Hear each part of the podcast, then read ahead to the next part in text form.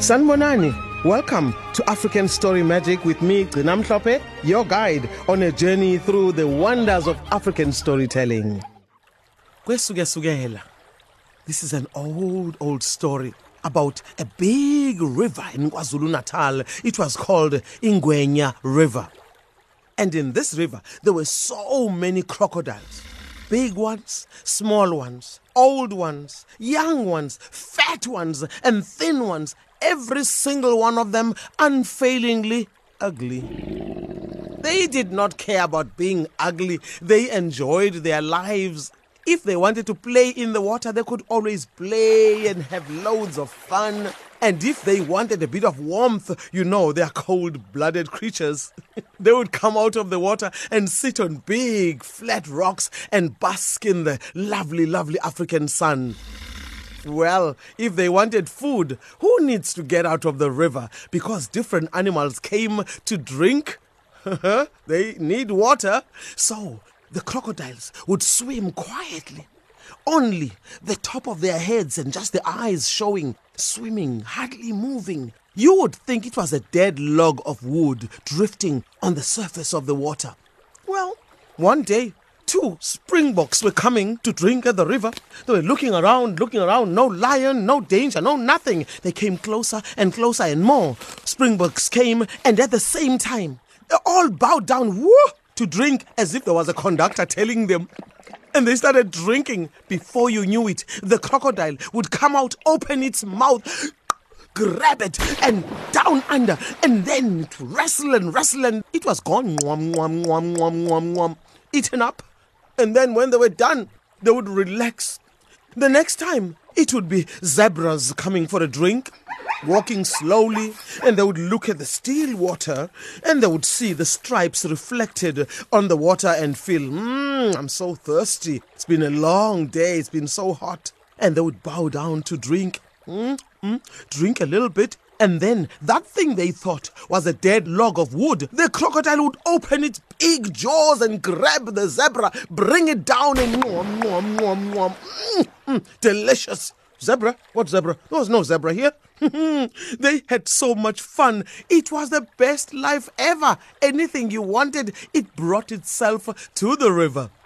And sometimes, while they were sitting up on those rocks, they would open their mouths wide. And there are these little birds who sit on their lower lips and they start picking the leftover meat from the teeth of the crocodiles. And they never harmed those little birds. They were performing a very important service. And they were eating and eating these little bits of meat from the teeth of the crocodiles. And then they flew away. The crocodiles relaxed. This was perfect. This was the life. Until one day, the news came that the king of all the crocodiles was very ill. Nobody knew exactly what was wrong with him. They had to find something to make him feel better. And so some of the crocodiles who were trusted were sent to go down, deep down, to search for some lovely herbs at the bottom of the water there. And they went down and searched, and it came out with some strange-looking, slimy, greenish, supposed herbs, and handed over to the king. Against his better judgment, he accepted, put those in his mouth. This is terrible. You want to kill me? And then a few other crocodiles swam to the edges of the water. They saw some plants growing on the edges of the water. They looked a grayish-green.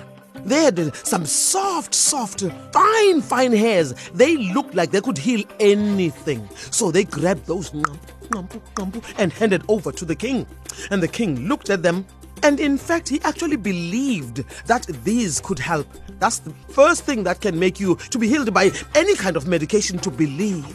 So he took those herbs, put them in his mouth, all of them. Ooh, that's so bitter. Somebody give me some water, water. They said, "King, you are in the water." He washed out his mouth and he said, "Okay, no more herbs. I'm not feeling so bad." He sat there, feeling sorry for himself, looking uglier than ever before.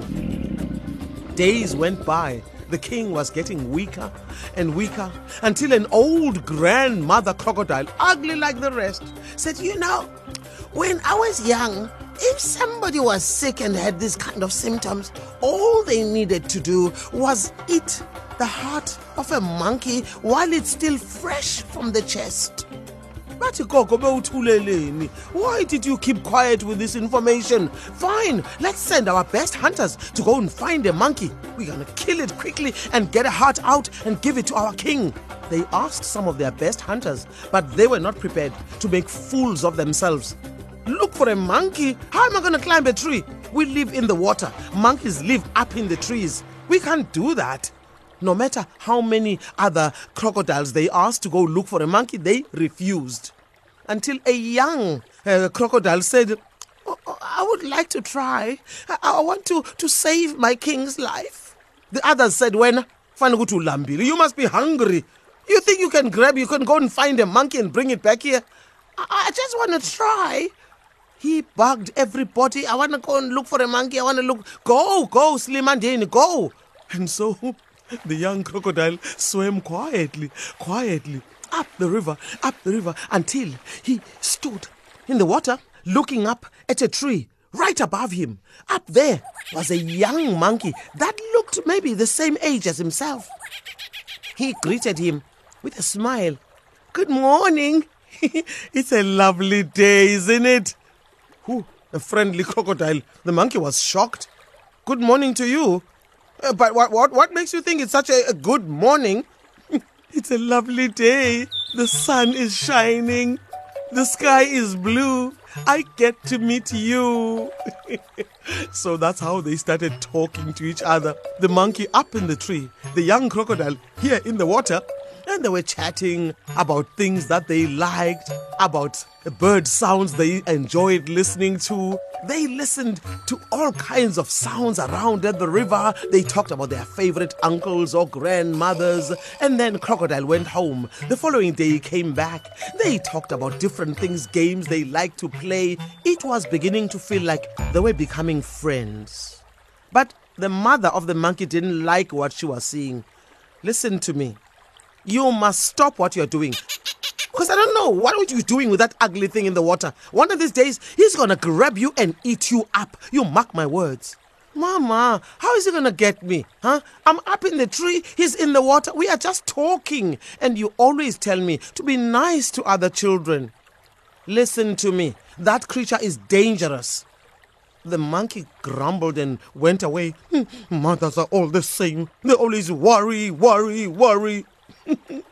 Well, the following day he continued talking to his friend the crocodile. And the day after, the young crocodile came. He was crying. It's so sad. Everybody says I'm a fool.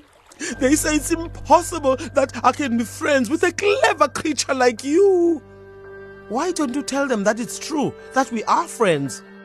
But they say I must bring you home so that everybody can meet you. Huh. And deliver myself as lunch to your family. I cannot do that. The crocodile cried some more. He cried some more until monkey said, please stop crying. What do you want me to do? What do you want? First of all, I can't even swim. How am I going to get to your home? Crocodile says, please don't worry about mode of transport. I will carry you and I will introduce you to all my friends and my family, and they will meet you, and it will be straightforward, clear that I am your friend. I was not lying, and they'll be so embarrassed for laughing at me. Monkey thought about it, and his mother was nowhere to be seen. Brothers were nowhere to be seen. And he said, you promise you're not going to eat me, or you won't hand me over to your family? Crocodile said, I swear, how can I eat somebody who is my best friend? Well, monkey, full of adventure, maybe lack of judgment, jumped down and landed on the back of the crocodile. And his tail was up, his ears twitching, and his eyes looking from side to side, and he was smiling. This is so dangerously exciting.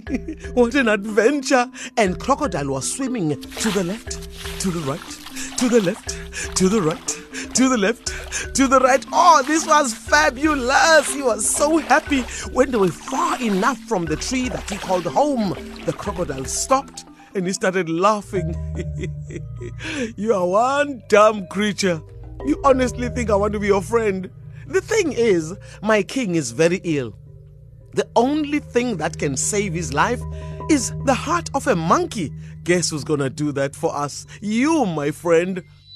Monkey got hot, monkey got cold. Monkey got hot, monkey got cold. He thought about his brothers, thought about his family, his mother especially. Oh, I hate it when grown-ups are right. I hate it.